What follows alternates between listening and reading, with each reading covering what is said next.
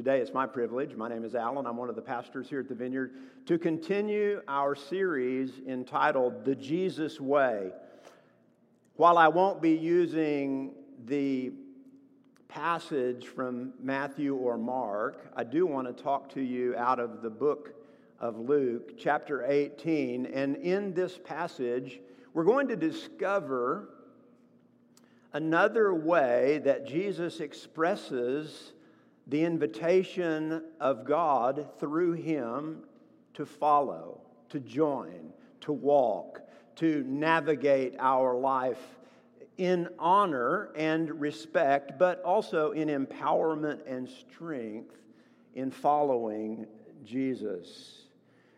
One of the things that you can read in the Markan passage uh, about this Palm Sunday is also expressed in the idea of today because every time we engage in the counter in an encounter with Jesus, one of the things we're experiencing in his way is the fierceness of his love. I mean, Jesus has a fierce love that he engages all who come in contact with him. Would you listen as we read these words from Luke chapter 18, verses 18 through 30? I'm reading from the New International Version, so if you have your smart device or your Bible, or you just want to follow along with me on the screen, uh, Jesus is doing what he does. He's navigating uh, the area. He's traveling. A good rabbi is always traveling and not only are his followers following, but he's gathering a crowd. And so he's speaking to followers and he's spe- speaking to curious listeners. And so he says this A certain ruler asked him, Good teacher, what must I do to inherit eternal life? Jesus, in his way and only his way, you, just notice at some point, I'll, I'll reference this further Jesus answers the question with a question. He says, Why do you call me good? No one is good except God alone. Jesus continues, You know the commandments. You shall not commit adultery. You shall not murder. You shall not steal. You shall not give false testimony. Honor your father and mother. All of these I have kept since I was a boy, he said. When Jesus heard this, he said to him, You still lack one thing. Sell everything, everything you have and give to the poor, and you will have treasure in heaven. Then come follow me. When he heard this, he became very sad because he was very wealthy. Jesus looked at him and said, how hard it is for the rich to enter the kingdom of God. Indeed, it's easier for a camel to go through the eye of a needle than for someone who is rich to enter the kingdom of God. Those who heard this asked, Who then can be saved? Jesus replied, What is impossible with man is possible with God. Peter said to him, We've left all to follow you. Truly, I tell you, Jesus said, no one who has left home or wife or brothers or sisters or parents or children for the sake of the kingdom of God will fail to receive many times over as much in this age and in the age to come eternal life.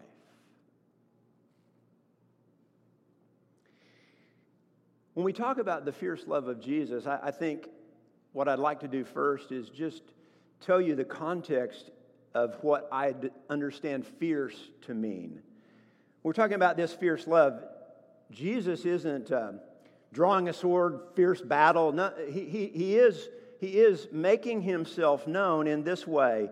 His fierceness is shown in his heartfelt and powerful intensity of care. Jesus, Jesus regularly engages in heartfelt, powerful intensity. As a matter of fact, Jesus' life and ministry is lived expre- expressing fierce love to all. And we, encounter the fierce love of Jesus at the intersection of grace and truth. You see, Jesus fully embodies grace and truth. So, our engagement and encounter with Jesus is the experiencing of fierce love in grace and truth. In this instance, Jesus really jumps into this man's kitchen. I mean, he wasn't just fooling around, he jumped right in the middle of his business. But he did so with grace, not withholding truth. Our lives encounter the very same things. When we engage Jesus in life, he is engaging us in our business at the intersection of grace and truth. And there are three things that I want to talk to you about today with regards to this interaction and Jesus' fierce love. When I understand Jesus' fierce love, what I see in this fierce love expresses itself in his love always searches our heart. His love always searches our heart. You go back to a good a, a certain ruler asked him, "Good teacher, what must I do to inherit eternal life?" And Jesus answers the question with a question, "Why do you call me good? No one is good except God alone." You notice that Jesus asks lots of questions. As a matter of fact, a guy named Bob Tiede, he's a, a Cru leader. Cru is an international group of folks uh, who proclaim passionately the love of Jesus uh, around the globe, uh, often to students and university settings, but far beyond that, in every setting you can imagine, they're proclaiming the goodness of the invitation of God to follow Jesus. And, and uh, Bob Tiede says that Jesus asked, I didn't count these, but Bob did. And he says, in his own admission, I'm not a scholar, but I can read, basically. He doesn't say it exactly. I can read, and I've counted. And he, he wrote a book titled 339 Questions Jesus Asked. Now, that's a lot of questions. In the Gospels, in the Gospels, Jesus engages us with questions because he's a master communicator. Jesus knows that questions help break the ice in connecting with others.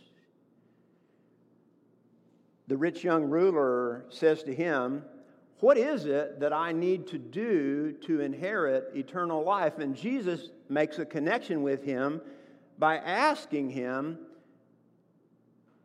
Why do you call me good? Now, what happens in that is he causes him to pause and think not only about the connection he's desiring to make with Jesus, but he's discovering a new way to think about life. There's this opportunity for a pregnant pause, a millisecond of a moment for him to think, why did I call you good? And he possibly would have said, Well, I, I, called you good because I'm just trying to be respectful and polite. You're a good rabbi, and I want to treat you with respect. And so, I, and this is all happening, as I imagine, in the rich young ruler's head. I'm trying to be polite and I'm trying to be kind. You know, it's also possible that he's thinking, yeah, Well, you know, man, I really, really want to know.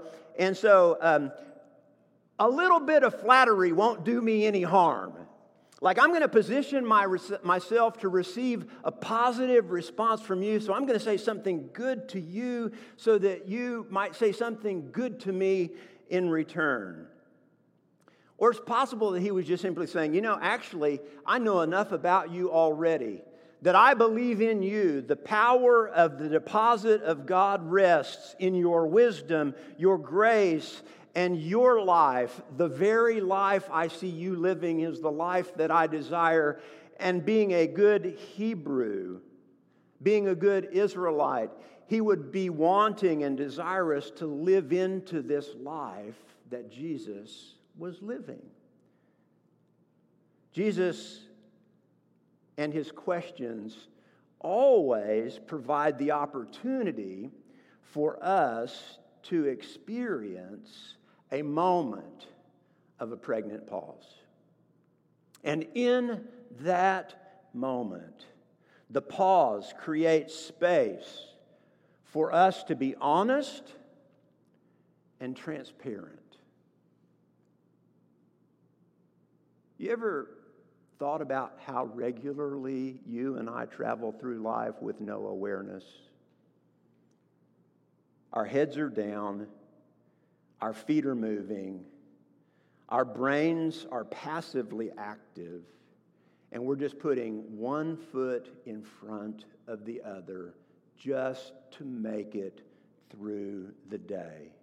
In the back of our minds, we're dreaming about what the future might look like, but we pause rarely to ask the question that this young man asked What do I need to do to experience the life that you offer?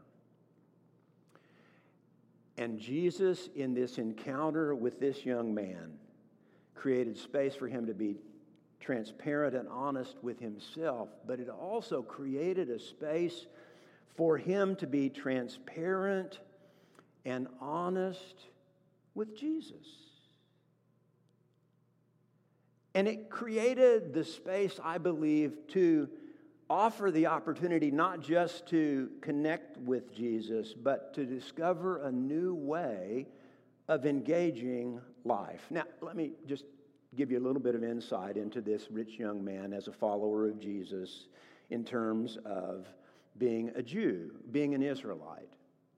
You see, one of the insights into this is his wealth and his wealth alone, nothing else in the Judaic community would have signified that he is blessed of God because no one attains wealth, massive amounts of wealth, wealth of any kind, without this blessing of God resting on them. And so the crowd around is thinking, what do you mean? What do you have to do to inherit eternal life? The blessing of God, the kiss of His grace, His love is already poured out on you. Just look at all the wealth you've amassed. Your life is good. Man, I wish I were like you. And Jesus says, Whoa, whoa, whoa, wait just a minute. Could I give you the opportunity to pause and consider the question you're asking? Would you reconsider the possibility that there's a new way of thinking about this life you desire? Not just the amassed wealth that gives you comfort? Would you pause just long enough to think about the fact that this isn't, just a, a new way to think, but there might be a new way to do the things that you do? If you go back and look at the passage, when Jesus cites the commandments, you realize he didn't cite all the commandments possible. He was referencing the Ten Commandments, but he only cites five of them. And the five that he cites are simply the interpersonal, relational connections of obedience. How do I treat others? And it's highly likely that this young man had been treating others very well. And Jesus says, That's great, but there's more to the commandments and obedience than the way you treat others. Would you think for a moment with me that it wasn't just a new way of thinking about this, it was a new way of doing this. And he's ultimately suggesting that there's a new way of being in this life.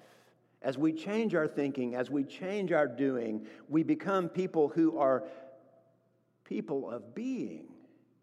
And so, as he searches our hearts, there's this pregnant pause. His, his fierce love searches our hearts and creates a pregnant pause. Now, I've sort of set the stage for this, but as we continue, Jesus' fierce love not only searches our hearts, but as you'll discover, Jesus' fierce love unearths our foundation. Unearths our foundation. You see, Jesus asks him or makes the statement, You still lack one thing. Sell everything you have and give to the poor. And it says the response of the young man was this he heard this and he became very sad because he was very wealthy. When I'm talking about the foundation, I'm talking about the place and space we build our lives on. The foundation is the place and the space we build our lives upon. And in this statement to, to the rich young ruler here, he says to him, The foundation you're building your life on is placed in your hope, trust, and security that your future wealth will get you everything you desire, everything you will, that, that, that you want. So, what you have now and what you hope to maintain will create everything you need to experience the life you desire. And Jesus, in his fierce love, questions that assumption because Jesus and Jesus alone, it seems in this moment, understands that the life he states he wants cannot be achieved by leaning on his present foundation. See, he's building on a foundation. And he says, I want to build this house that finds life in the future, eternal life that is flourishing and filled with the mercy and grace and truth of God. And Jesus says, if you continue building on this foundation, you'll never be able to have the habitation, the house, the dwelling place that you desire because it can't be accomplished building on this foundation. And so Jesus asks him to reconsider reconsider his self confidence and his ability to keep the commandments. Have you ever been certain of anything and then had an encounter with Jesus?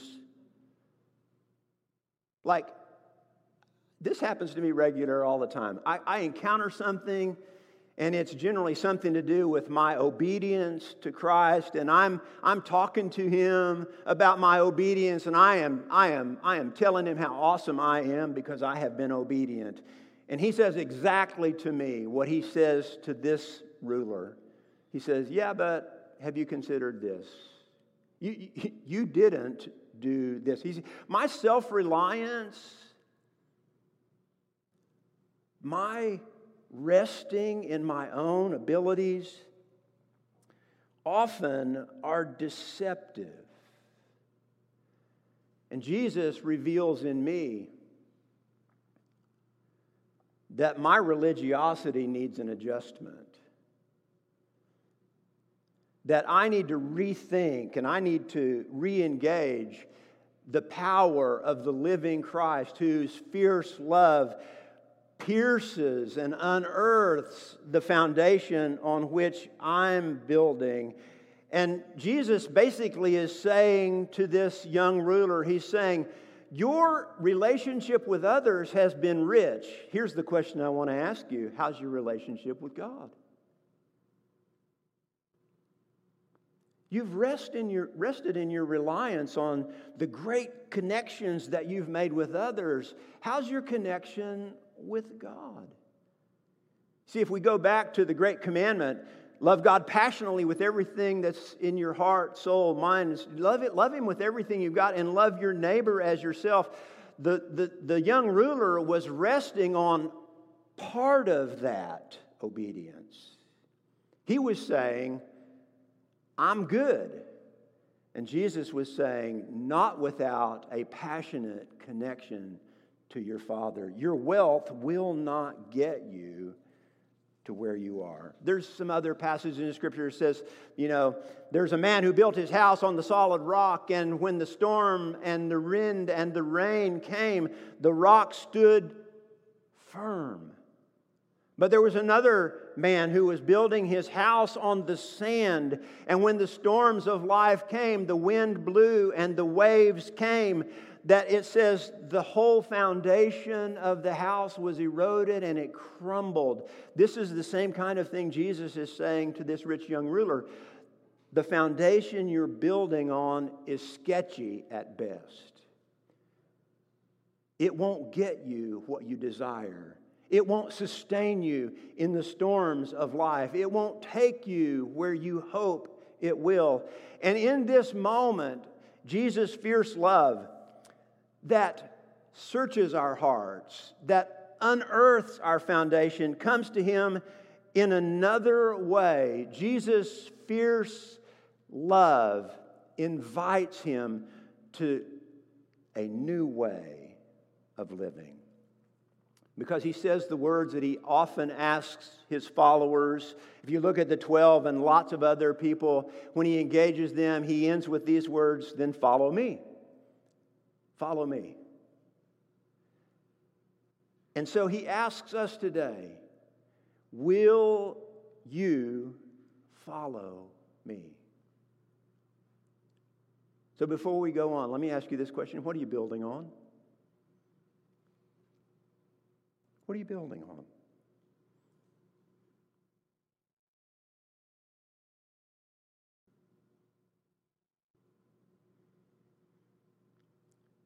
Whatever it is that you're building on, the fierce love of Jesus will regularly search your heart,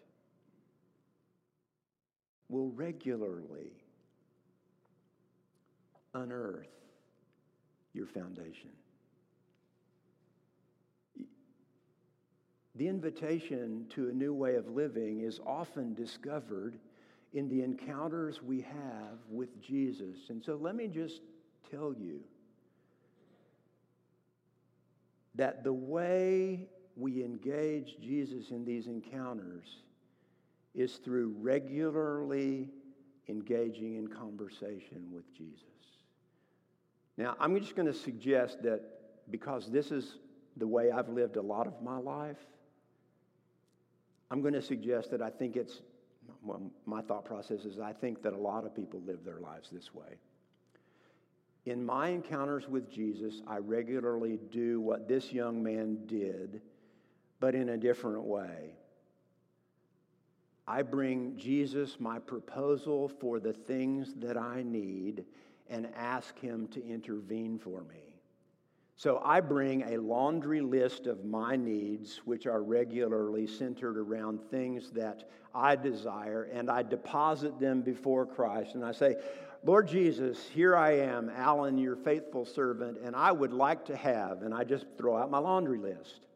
I'd like to have this, I'd like to have that, I'd like to have this, I'd like to have that, I'd like to have this, I'd like for you to intervene here, I'd like for you to do this for me.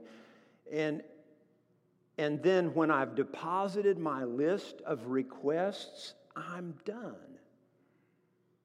I'm ready to clap my hands together, get up from the ch- chair I've been sitting in, and be on my way, just leaving all my stuff with Jesus. And if I, if I do that, I will tell you, I'm cheating Jesus and I'm cheating myself.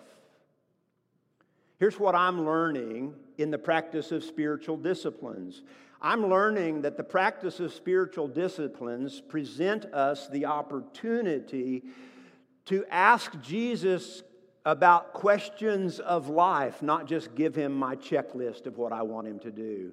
And not only to ask Jesus about the questions of life that matter to me, like this young man did what do I need to do to inherit eternal life? But be willing to engage Jesus in the answers he gives and the questions he asks in return. The space and the place for a pregnant pause of encounter to create in me the opportunity to consider grace and truth discovered in Jesus' fierce love. He loves me too much to let me wander on in delusion, thinking that I'm building on something that will get me where it can never take me. And He loves me enough that He begins to offer me the opportunity to experience a new way of living. And I've been following Jesus for a really long time, imperfectly. And let me just say, I will never follow Jesus any other way. It will always be imperfect. But Darrell Bock says this. He says, when we're talking about this new way of living, what he's saying is to trust God means to rest in Him and His way to rest in Him in His way. You understand?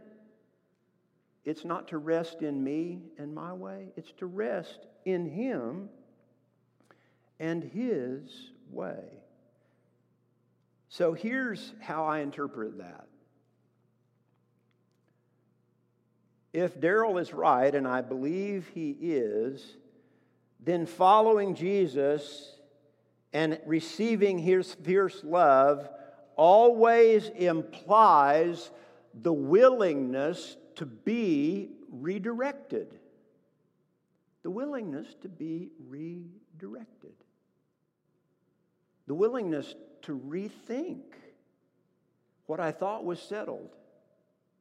The willingness to engage and be open to the instruction and grace and mercy of correction by Jesus because he always desires what is good for me, what is glorifying God, and what will flow through me as good to others.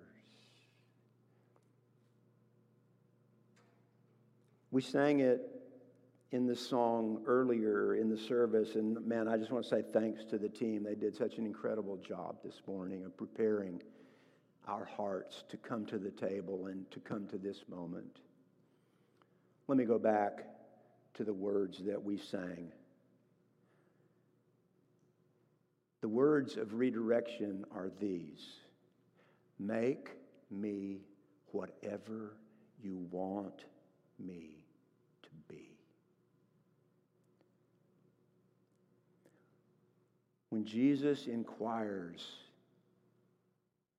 and engages and encounters us with his fierce love, his purpose is always to shape us, to mold us, to form us in becoming the people he's created us to be.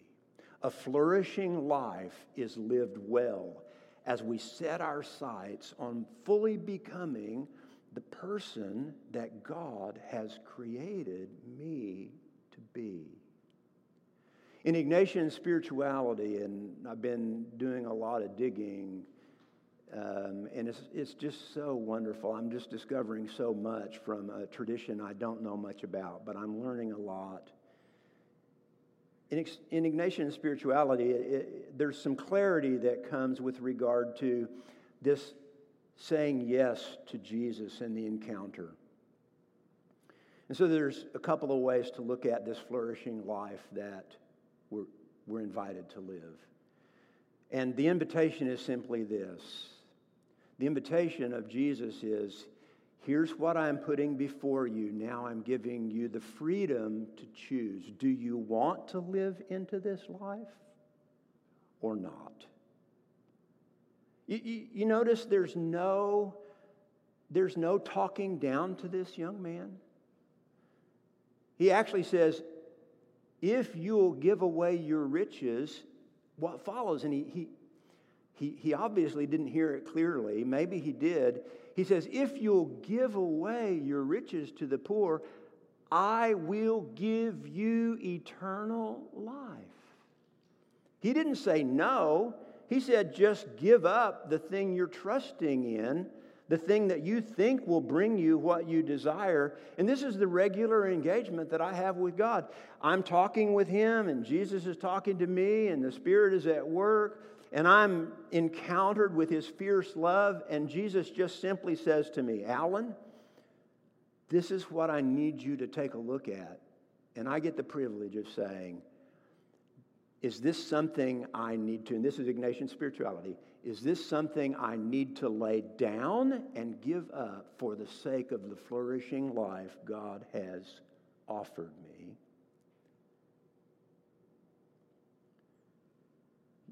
Here's another way to think about it.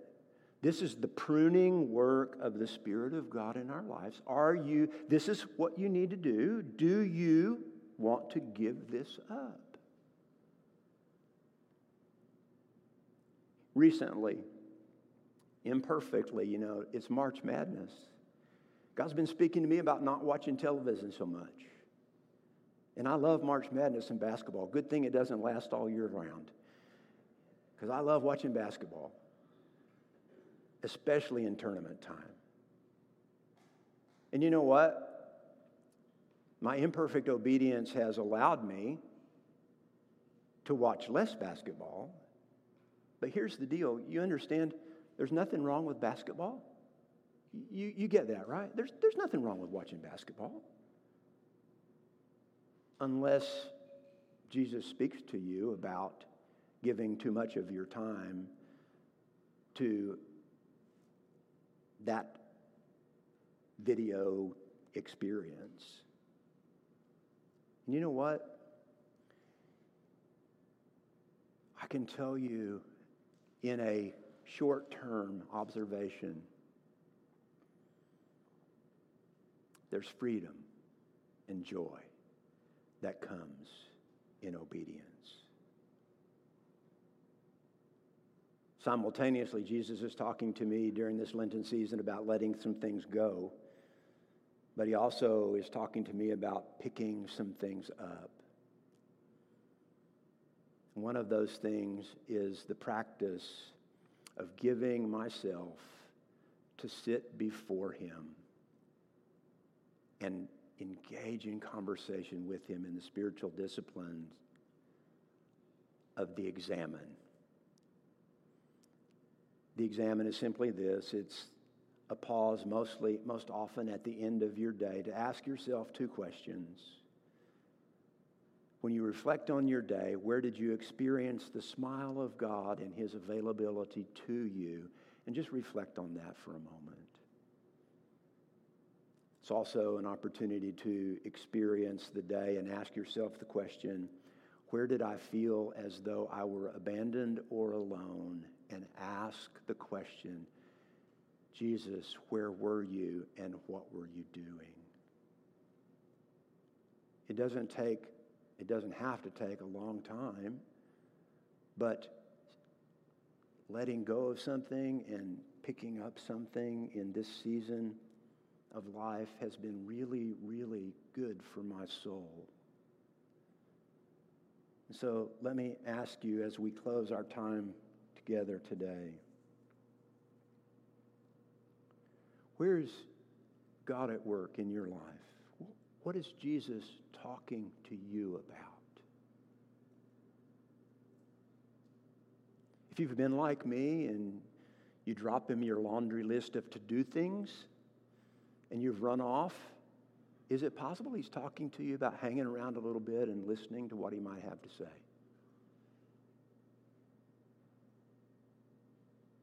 If you've been listening, is it possible that he's speaking to you about letting go of something?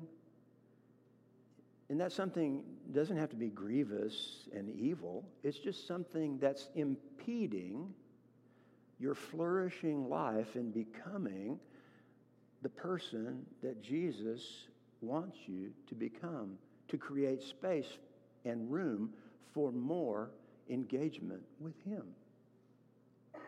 Is it possible He's saying, Would you be willing to consider letting go of this for your well being? Is it possible that He's talking to you about something? There's this passion that's building inside of you say, I sure want to do that. I sure want to put that into my life. I want to engage in this, in my instance, a spiritual habit or practice, a discipline. Is there something that there's a calling and a longing in your heart to say yes to?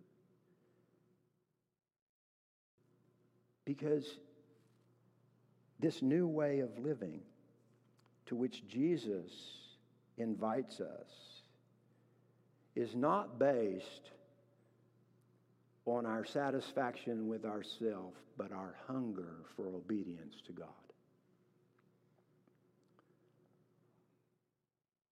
And so, how will we, regardless of what Jesus is saying to us, be obedient to Him? how will we be obedient to him? And can I just say to you, if you're worried about the rich young ruler, I'm not. And here's why I'm not. It says, He went away sorrowful, There are some other places in Scripture. And wherever that phrase went away sorrowful, Peter is one of the examples. He went away sorrowful. His heart was broken. This young man went away with his heart broken because at that moment he couldn't follow. But Jesus came back to Peter, and I bet you that the Spirit of God, Jesus, came back to this rich young ruler. We don't know how it ended, but I have great hope that this young, rich young ruler walked away and he couldn't get rid of the fierce love of Jesus that had encountered him at the intersection of grace and truth. And there was a compelling invitation. And while we don't read the outcome, my mind says, why wouldn't he have allowed the truth and the grace of Jesus to penetrate his heart and ultimately respond to the invitation to turn loose of the thing that was keeping him from gaining what his heart's desire was? The invitation that invites you to engage Jesus is also the invitation that comes from him because it's for your good and his glory. Let me say it a different way. What we think is often our good idea and desire has already been planted within us as a good seed of the grace of God at work in us for our flourishing.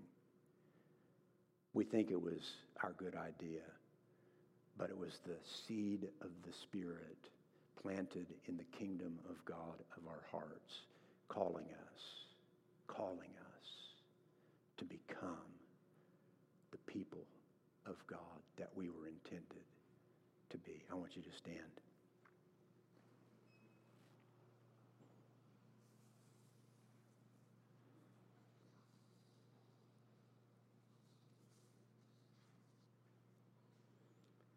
Take you back to a previous series, our previous series.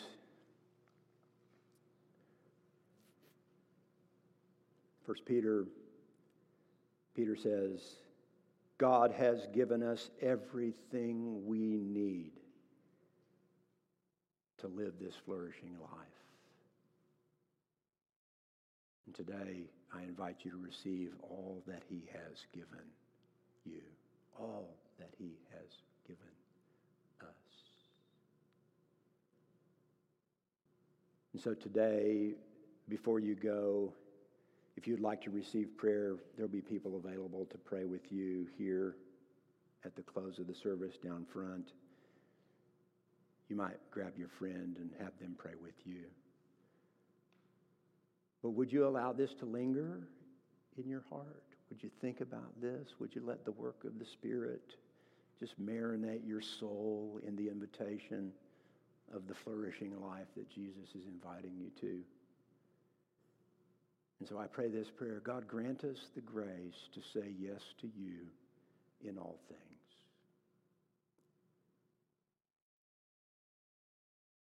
Grant us swiftness in terms of obedience, softness with regard to our hearts break through, Lord Jesus, at the intersection of grace and truth with ongoing encounters of the fierce nature of your love. For indeed, your love always points us to the glory of God and to the transforming goodness of our own lives. Today, I pray that marked by your Spirit, we will not be able to run fast enough to get away from the invitation of your love. Mark us with your love, I pray. And in your fierce love, stay after us for our good and your glory.